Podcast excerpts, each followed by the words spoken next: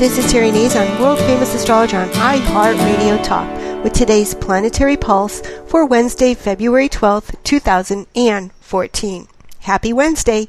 The planetary ruler of the day is the planet Mercury, ruler of communications, short trips, errands, and gadgets. And Mercury re enters the sign that rules technology the sign of Aquarius. And the last time Mercury was at this fated degree in Aquarius was the same time the planet of love, Venus, went direct at 13 degrees on January 31st.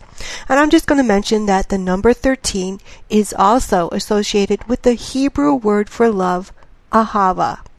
Perhaps today you'll be reminded about the planet Venus and love because we're counting down to Valentine's Day.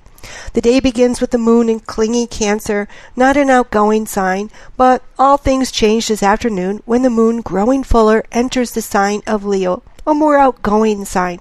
Could this be a nice time to get out and about and make some new friends and acquaintances? It sure could.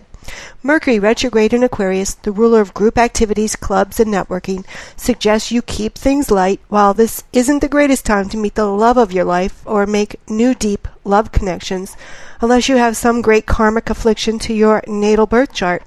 It is a great time to network to make connections with people you haven't heard from or seen in a while, and to bury the hatchet with anyone you're mad at or have a gripe with. Today, it's not about the depth of your relationships or your friendships. It's about acquainting or reacquainting yourself to others.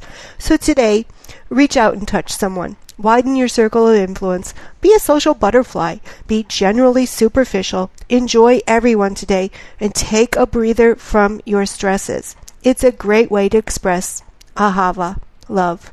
This is Terry Nazon, world famous astrologer. Visit my website at www.terrynazon.com.